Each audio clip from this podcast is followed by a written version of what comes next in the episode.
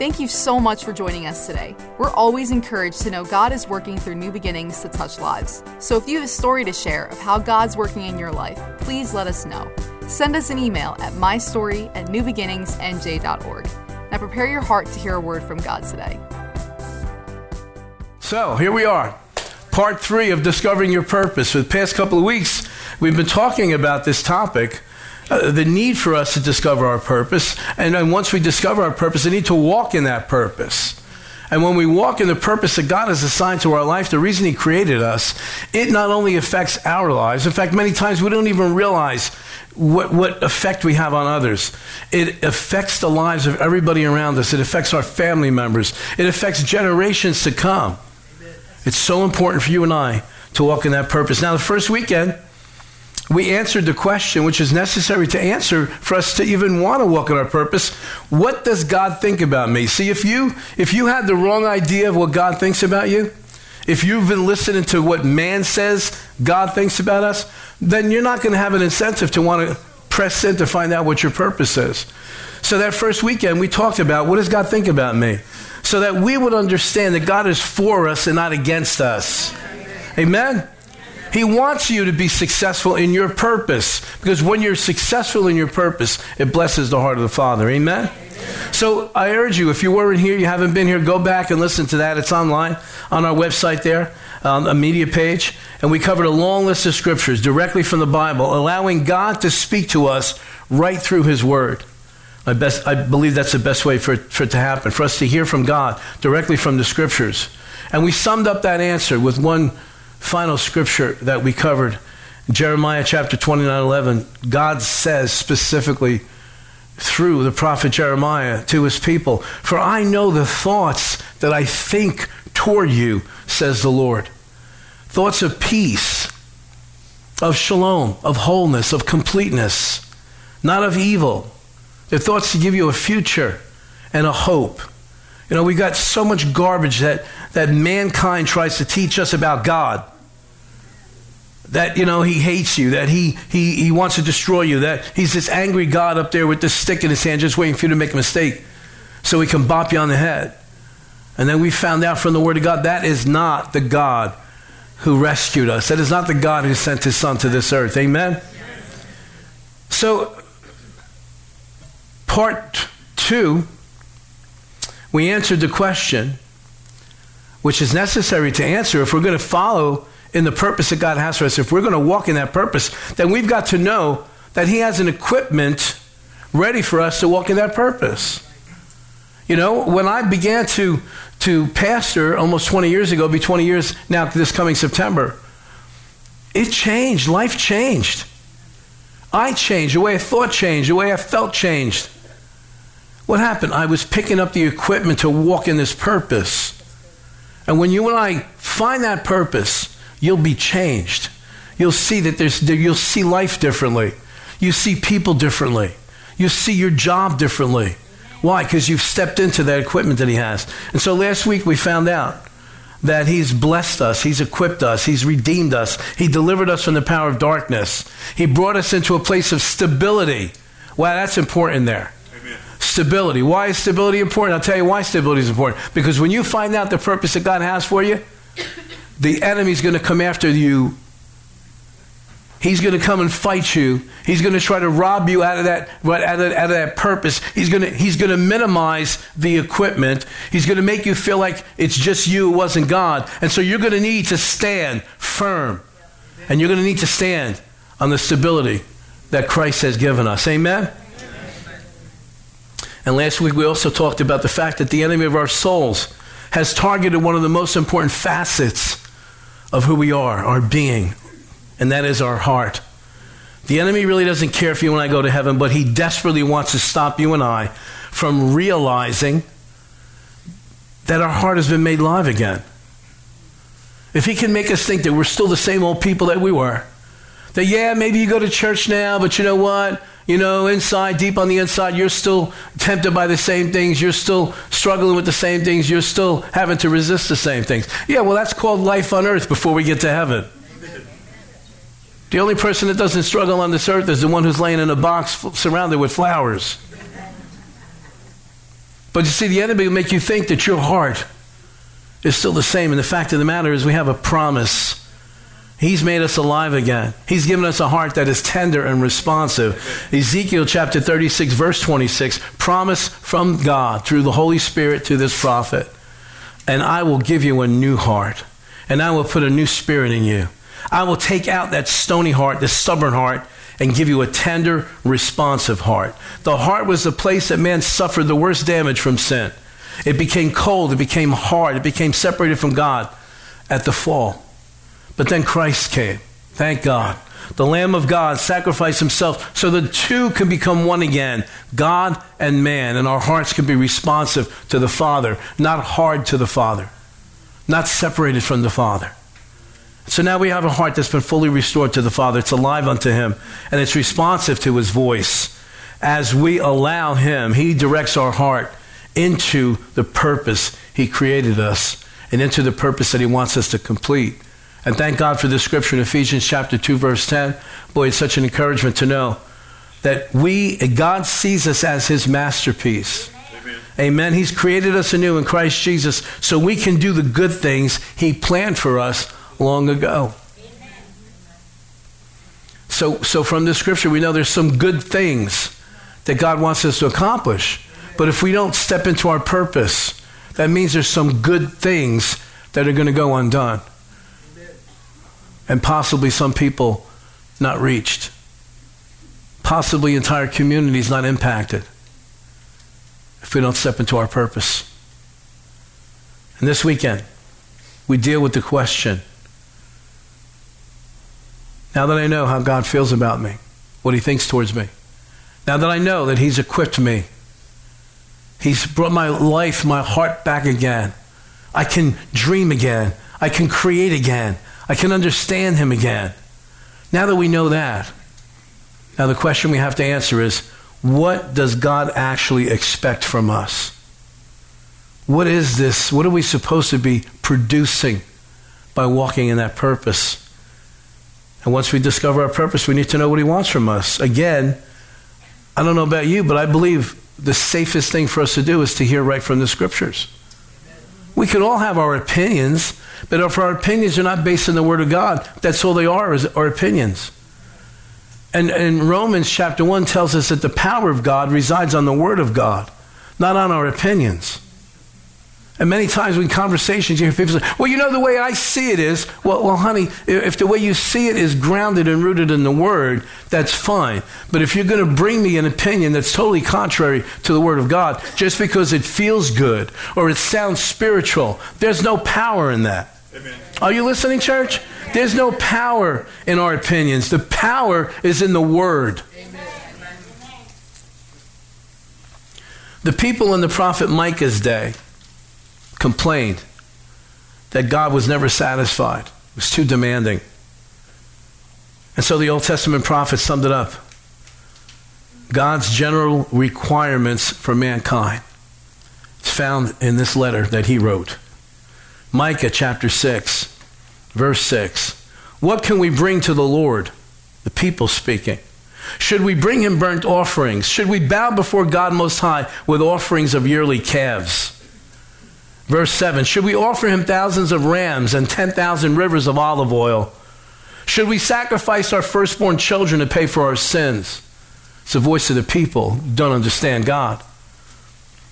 And the prophet answers, under the inspiration of the Holy Spirit No, O people, the Lord has told you what is good, and this is what he requires of you to do what is right, to love mercy, and to walk humbly with your God.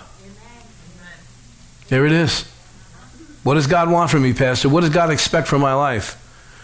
Walking in our purpose is always going to be contingent upon our obedience. The people complain that God was too tough, God demanded too much, God wanted too much.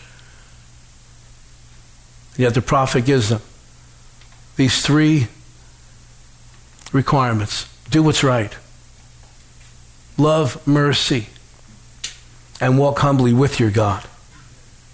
Obedience. Obedience to those three things is what God is looking for. And then He gives us the grace and the empowerment to carry it out. But think about this King Saul in the Old Testament started out right. He started out walking in obedience to God. You can read about it. But then later he became full of himself and became rebellious. It happens sometimes. I'm sure you may know somebody. Of course, nobody in here that's ever happened to. And when he outright disobeys God's command to wipe out the Amalekites, the Amalekites were a, a nation of people that hated Israel. They tried to, to wipe them out when Israel's on the way out of Egypt towards their promised land. As they're going towards their promised land, the Amalekites come out to attack them. And God held on to this for hundreds of years. They were enemies of his people. And finally, Saul becomes king, and God gives him an order through the prophet Samuel. He says, Go and wipe out Amalek. Some of you sit here and go, oh, that's harsh. No, you don't understand. You don't understand what these tribes, what these nations were, were involved in.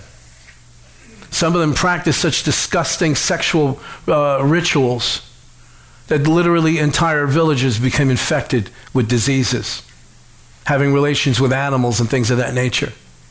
And so God gives a command that said, I've had enough of Amalek. And the prophet Samuel comes to Saul and says, Wipe them out. Don't even leave a flea alive. Why? Because eventually it'll infect God's people.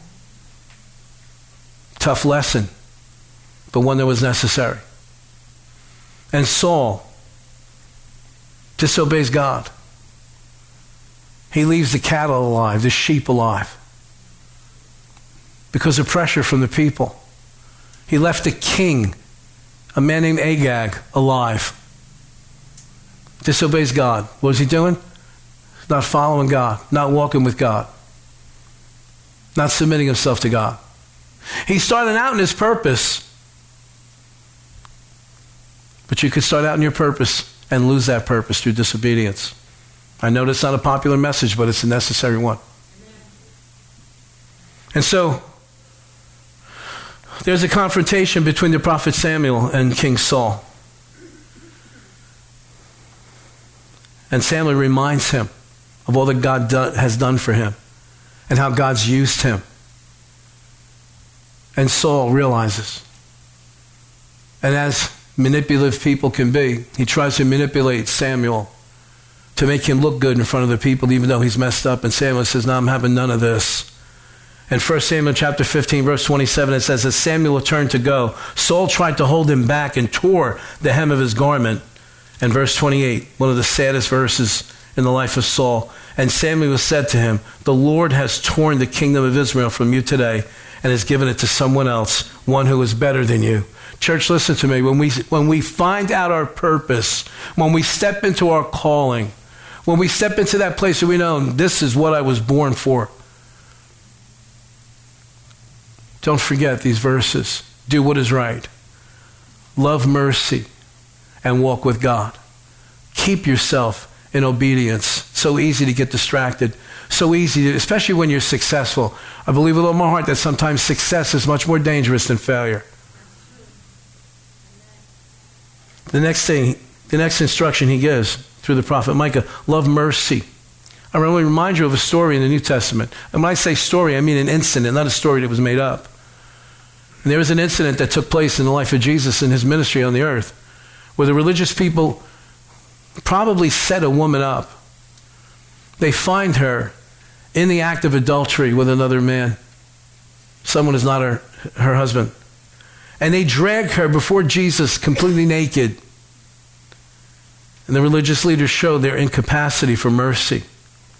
What, what, what is that all about, Pastor? They missed their purpose. Their purpose was not to go on a witch hunt. Their purpose was not to track down sinners. Their purpose, as representatives of God, was to show mercy. That should have been at the top of their list loving mercy. I ask you a question How is your mercy level? Are you one of those who thinks that God has assigned you to weed out the sin in somebody else's life? Are you one to try to examine everybody else around you except for yourself? Maybe you have no mirrors in your house. Ephesians chapter 5, verse 1 instructs us imitate God, therefore, in everything you do because you are his dear children. Live a life filled with love, following the example of Christ. He loved us and offered himself as a sacrifice for us, a pleasing aroma to God. Remember this, please, church. No matter what purpose you step into, no matter how it manifests, it should always, it must always produce love and mercy, never judgment and condemnation. And there's some Christians that seem bent on thinking that they've been assigned by God to point out everybody else's sin. And that is not the will of God. Next, we're instructed to walk humbly with your God. Now, some translations say before your God, but most of them translated from the original language with your God. I guess at some point when they translated, it seemed too good to be true that we could walk with God. If Adam could, we can. Amen. And so I remind you of another incident that took place that's recorded for us in the Gospels. And this took place on Easter Sunday afternoon on the road to a village named Emmaus. Two disciples are walking along, talking about the events of the last few days. They're talking about they're, they're talking about the Last Supper. They're talking about when Jesus was arrested in, in, in Gethsemane, and, and they're talking about the, the, the trial, the scam trial that was put on by the religious leaders. They're talking about how brutally he was tormented and whipped and, and, and, and just savagely beaten, and then how he was crucified. It's still so real to them. As they're walking along, they're discussing all these things, and Jesus kind of joins up, walking along with them. But the Bible says that their eyes were closed and they did not recognize him. He begins to ask them, What are you talking about? And they literally say to him, Are you like the only one around here that doesn't know what happened? And so he begins to explain the scriptures to them. And later on, they stop at, a, at an inn and they're going to have, I guess, dinner together. And the Bible says that he took bread and he broke it and he gave it to them. And when he did that, their eyes were opened and they realized who he was. And Luke chapter 24, verse 32 records for us that they said to each other, Didn't our hearts burn within us when he talked with us on the road and explain the scriptures to us? Church, listen to me, please. I want you to go out of here tonight remembering this one thing. You're not going to find your purpose without walking with him. You're not going to find your purpose if you haven't developed an intimate relationship with him. He needs to be as real to you as he was to these two disciples as they walked along the road. But you see, he's not withholding himself from that kind of relationship. Only you can. He desires to be in intimacy with you way more than we do. And goes out of his way, speaks to us. Have you ever woken up first thing in the morning and all of a sudden you realize you're singing a song on the inside? Maybe it's a song that we sing here in church. Maybe it's something, a, a, a, a psalm or a song or a hymn or something that you've heard on the radio on the way to work days before. It happens to me so many times on Monday and Tuesday. It takes me to Wednesday sometimes to shake the songs from the weekend. Because after all, I'm, I'm singing them four times, from once on Saturday night, three times on Sunday. But, but the, the point I want to make to you is that's the way it's supposed to be. Amen. I get worried if I wake up in the morning and the song's not there. Develop that intimacy with Him. If you've got to train yourself, and we do, we need to train our spirit to be attentive to the voice of God, and it's totally possible. Romans chapter 12, verse 3 says, Because of the privilege and authority God has given me, the Apostle Paul speaking or writing here, I should say, I give each of you this warning what are you talking about? We're talking about now stepping into purpose. Don't think of yourselves better than you really are. I guess Paul must have learned that lesson himself. Don't think you are better than you really are. Be honest in your evaluation of yourselves. Man, that's a mouthful. Measuring yourselves by the faith God has given us. What, what is this all about, Pastor? This is what this is about. As you step into your purpose, be aware that you don't start getting the big head. Be aware that you don't start thinking that you're all it, and, and, and, and you know what I'm saying? When we, when we lived in Oklahoma, they had a saying out there. They, they think they're all it in a bag of Fritos. You know what I'm saying?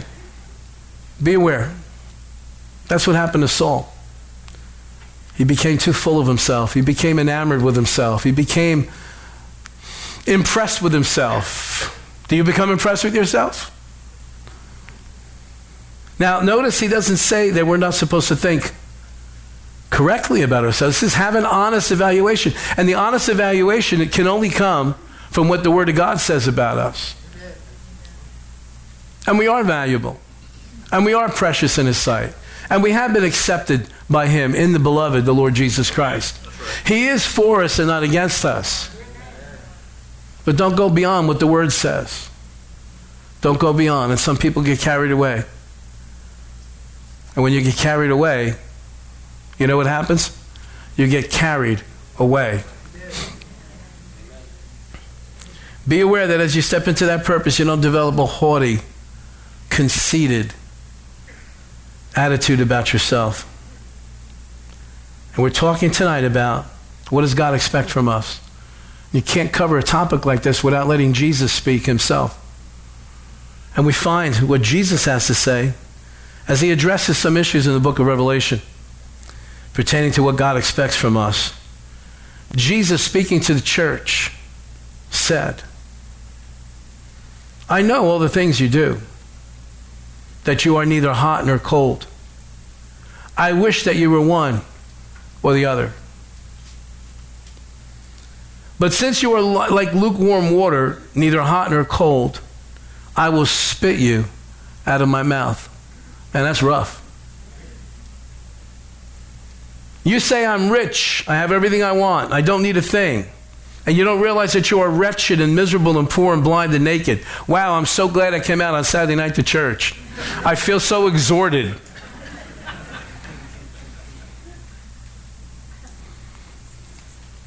How many times we allow ourselves to become satisfied with just a little bit of experience with God? We think we're okay. You know, we believe God, we put our faith out there. But, you know, Father, I need this new job. I, I need this new job. I need this new income. I need this promotion. I need, I need, I need. And then when our faith operates and we get those things, and when we become satisfied with the thing, and we don't realize what our condition, the condition of our heart, the hit that that might have taken. We don't realize that maybe to attain that thing or that position, that, that level of status, that it, we might have stepped dangerously out of our purpose. he says, You don't realize that you are wretched and miserable and poor and blind and naked. And he, thank God he doesn't leave us there. Verse 18 So I advise you to buy gold from me, gold that has been purified by fire, then you will be rich. And also buy white garments from me so that you will not be shamed by your nakedness, and ointment for your eyes, so you'll be able to see. And all these things he's talking about are symbolic of the Word of God, are symbolic of the righteousness that we obtain from Him, and symbolic of a relationship with the Father. He's saying that's the first thing that God expects. I correct and discipline everyone I love. So be diligent and turn from your indifference. And every time I read this scripture, I, I think about individuals that I've encountered over the years. I'm, not, I'm not being judgmental here, trust me, I'm not. I'm just making an observation here and kind of objectively sharing it with you. Sometimes the people that I've noticed throughout the years that are living in the worst condition of sin. I'm talking about people that have already been born again, people that, that, that have had an experience with God and, and, and, and go into heaven, but have gotten off gotten trapped. Whenever you ask them, how you doing? Oh, I'm good. I'm good. I'm, real, I'm in a really good place with God. Uh, what? what? Yeah, me and God are like this. And I want to go, uh, excuse me, can we turn to the book of Revelation? And I want to say, you see the condition here? And of course, it's not my place to do that. So we pray that God would open up their eyes.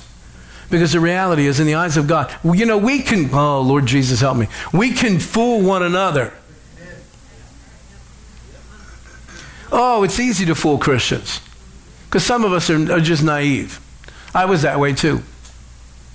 Just naive. Now, now let, let, me, let me just balance that out with a little bit here. You see, when you're committed to walk in love like God says we're supposed to, you know, from the love chapter, we're told not to criticize, we're told not to judge, we're told what love is about. And so sometimes when you're committed to walking that, you actually do become blind to situations. But God, in His mercy towards the other individual, will sometimes open your eyes so that you can see. I had this happen to me many, many years ago when I was still in the restaurant business. There was a time period for six months I couldn't get to church. I just couldn't get to church. The business just required so much of me. And so uh, people would bring me, my wife would go to church, she'd bring the kids, and she'd bring me, you, you remember cassette tapes? Who, who remembers cassette tapes? So she'd bring me the cassette tapes from the message on Sunday, and I would listen to it throughout the week. And, and, and I was getting something, but man, it was nowhere what I should have been getting. And so a, a brother in the Lord stopped by, walks into the restaurant, and says, Joe, can I talk to you for a minute? Yeah, sure. What's up? How you doing? You ever get that how you doing? Mean, it's a, and it's a Holy Ghost how you doing? And the Holy Ghost how you doing goes like, ah. Not because the Spirit of God wants us to feel bad. It's just that He wants to impact our life. And I knew exactly what He meant. He wasn't talking about, you know, how you feeling physically, how you doing financially. I said, I'm doing good. And I got offended. I'm doing good. You know, we get that Christian, like, I'm doing good. Because I'm going to get you for that statement. He said to me, I'm concerned about you. He said, You may be doing good here. I don't know how you're doing here. And you think I would have I, would have let that break me. I said, No, you don't have nothing to be concerned about. I'm doing good. And, and, and then soon you, you, you start shrinking on the inside more because you know you're not being truthful. If we're going to step into our purpose, we've got to allow the Holy Spirit to deal with us and give us, like it said in Romans, a good, fair evaluation of ourselves. So many people have stepped into their purpose, got off, and created disasters.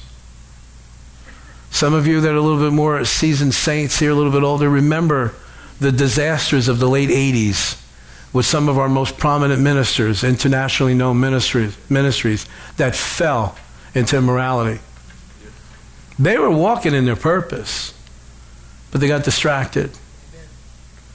And if you'd ask if you could sit down with them now, today, and they're still on the earth, how, how did this happen? Well, it happens a little bit at a time, a little bit at a time, a little bit at a time, a little bit at a time.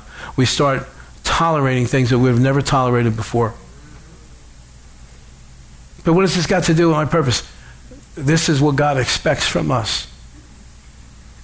And it's not like he's a tyrant who expects something from us that he hasn't equipped us for. He's equipped us to stand against things that are going to pull us out of our purpose and things that are going to endanger our soul. I pray that God keeps us on a tight leash. You know what that saying means? Keeps us close so that we don't we can't wander. But if you insist on it, He'll let you. And finally, I want to share one more thing. What does God expect from us? Jesus is looking for passion. Could you say that, please? Turn to somebody. Turn to someone and say that with me. Jesus is looking for passion. Jesus saw indifference as an enemy. Mark chapter 8, verse 34. Then he called the crowd to him along with his disciples and said, Whoever wants to be my disciple must deny themselves, take up their cross, and follow me. For whoever wants to save their life will lose it. But whoever loses their life for me and for the gospel will save it. Jesus calls us to be radically passionate. Amen. I want to bring you to a story that almost never gets taught about. It's recorded for us in 2 Kings chapter 13. It involves the prophet Elisha. He's getting ready to leave this earth. It's, and it says here in verse 14 when Elijah was in his last illness, King Joash of Israel visited him and wept over him. My father, my father, I see the chariots and the charioteers of Israel. What he's saying is, I see that you're getting ready to leave. Because you remember Elisha's predecessor, how he left the earth in chariots of fire. Now, at this time, the nation of Israel, northern kingdom of Israel, is in almost constant battle with Syria, with the Syrian kings. And so Elisha, verse 15, tells this king, Joash, get a bow and some arrows. And the king did as he was told. Elisha told him, Put your hand on the bow. And Elisha laid his own hands on the king's hands. In other words, I'm going to help you accomplish this. I'm going to release the power that's been in my life to you. And then he commanded, Open the eastern window, because if you're in the northern kingdom of Israel, Syria is to the east. And he opened and he said, Shoot. And he shot an arrow. Elisha proclaimed, This is the Lord's arrow, an arrow of victory over Aram, ancient Syria. For you will completely conquer the Arameans at Aphek. He's, he's predicting, he's prophesying, he's telling him this is what's going to happen in the future. Then he said, Now pick up the other arrows and strike them against the ground. What is God looking for? Passion. So the king picked them up and struck the ground three times, but the man of God was angry with him. You should have struck the ground five or six times, he exclaimed. Then you would have beaten Aram until it was entirely destroyed. Now you will be victorious only three times. What is God looking for? Passion. When you step into your purpose, He expects passion. Jesus expected His disciples to be radically passionate. The lack of passion, the lack of passionate action cost the king his purpose. Now watch this now. He's what position does he stand in? king. If you're a king, that means you have a kingdom. That kingdom is made up of people. So when that king refused to be passionate, when he just did something just mediocre just to please the man of God, it affected his entire kingdom. When you do not walk in a passion in your purpose, you affect people. Paul knew a little bit about passion.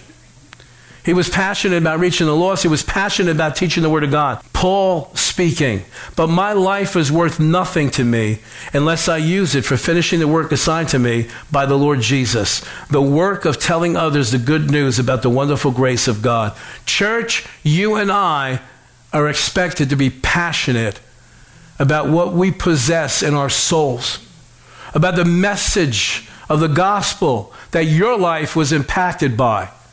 We're supposed to take it passionately to whoever we can with a passionate mindset.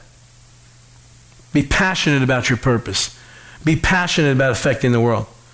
And finally, Jesus made it all very clear. Our purpose is to hold God in the highest place of honor by loving Him above all else.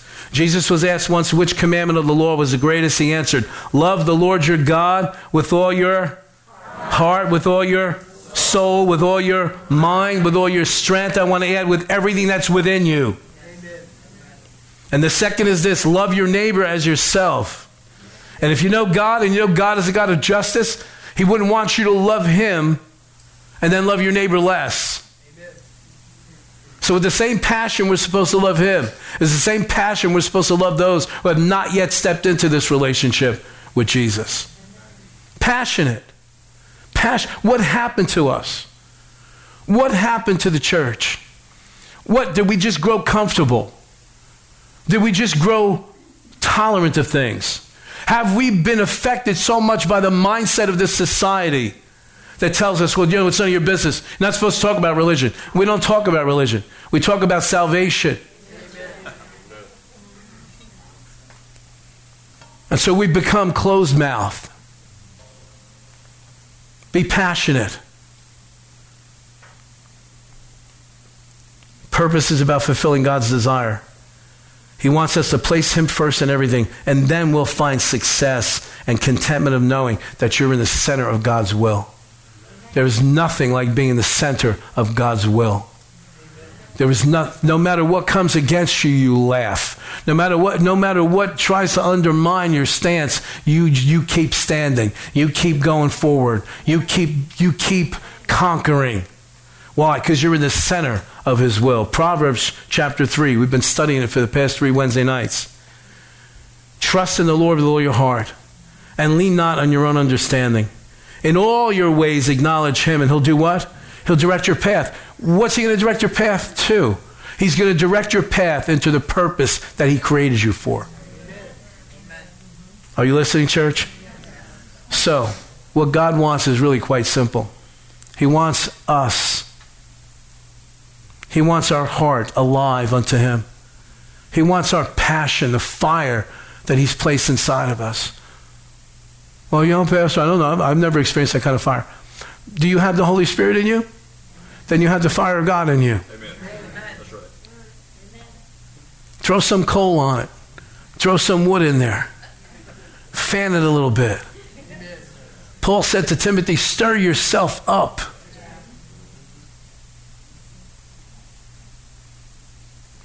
Stop walking around with a fireplace on the inside with no fire in it. You've got the Holy Spirit living inside you. He wants to be first in our lives. He wants us to be passionate about what he's passionate about. What is he passionate about? Souls. Just like he sent somebody into your life. The woman, the woman that God sent into my life 32 years ago. A salesperson walking in off the street into one of my businesses.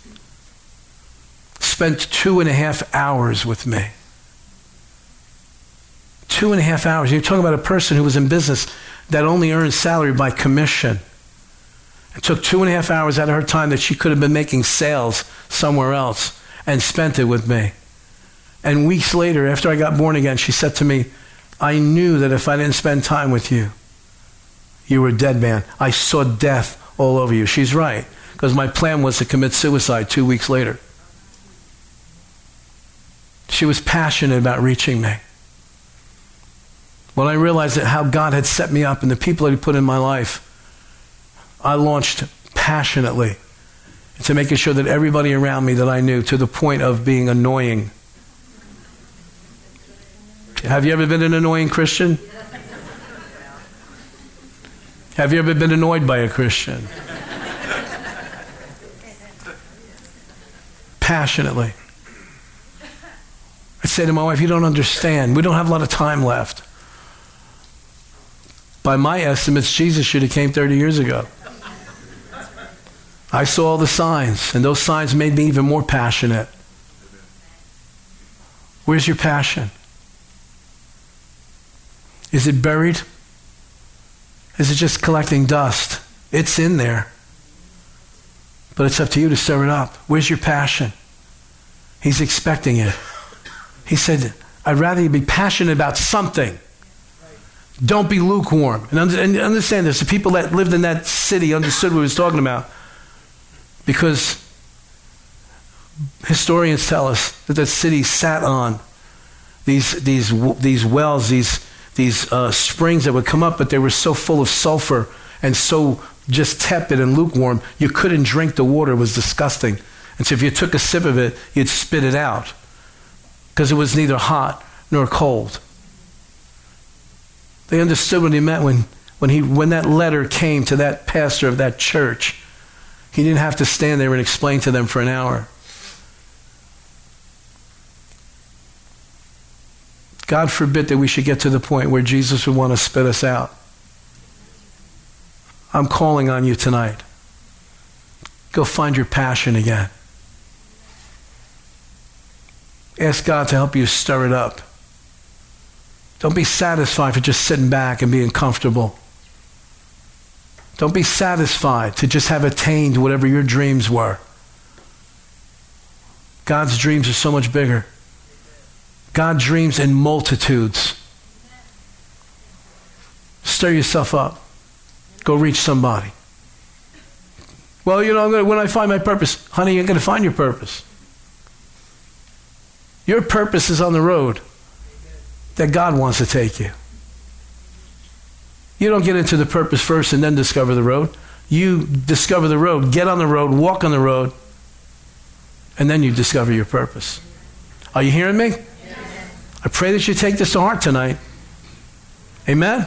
Thanks for listening to this message. We pray that you're blessed and lifted up by God's Word. If this message helped you today, please consider supporting New Beginnings financially. You can just go to newbeginningsnj.org and click the Giving tab. We hope to see you soon.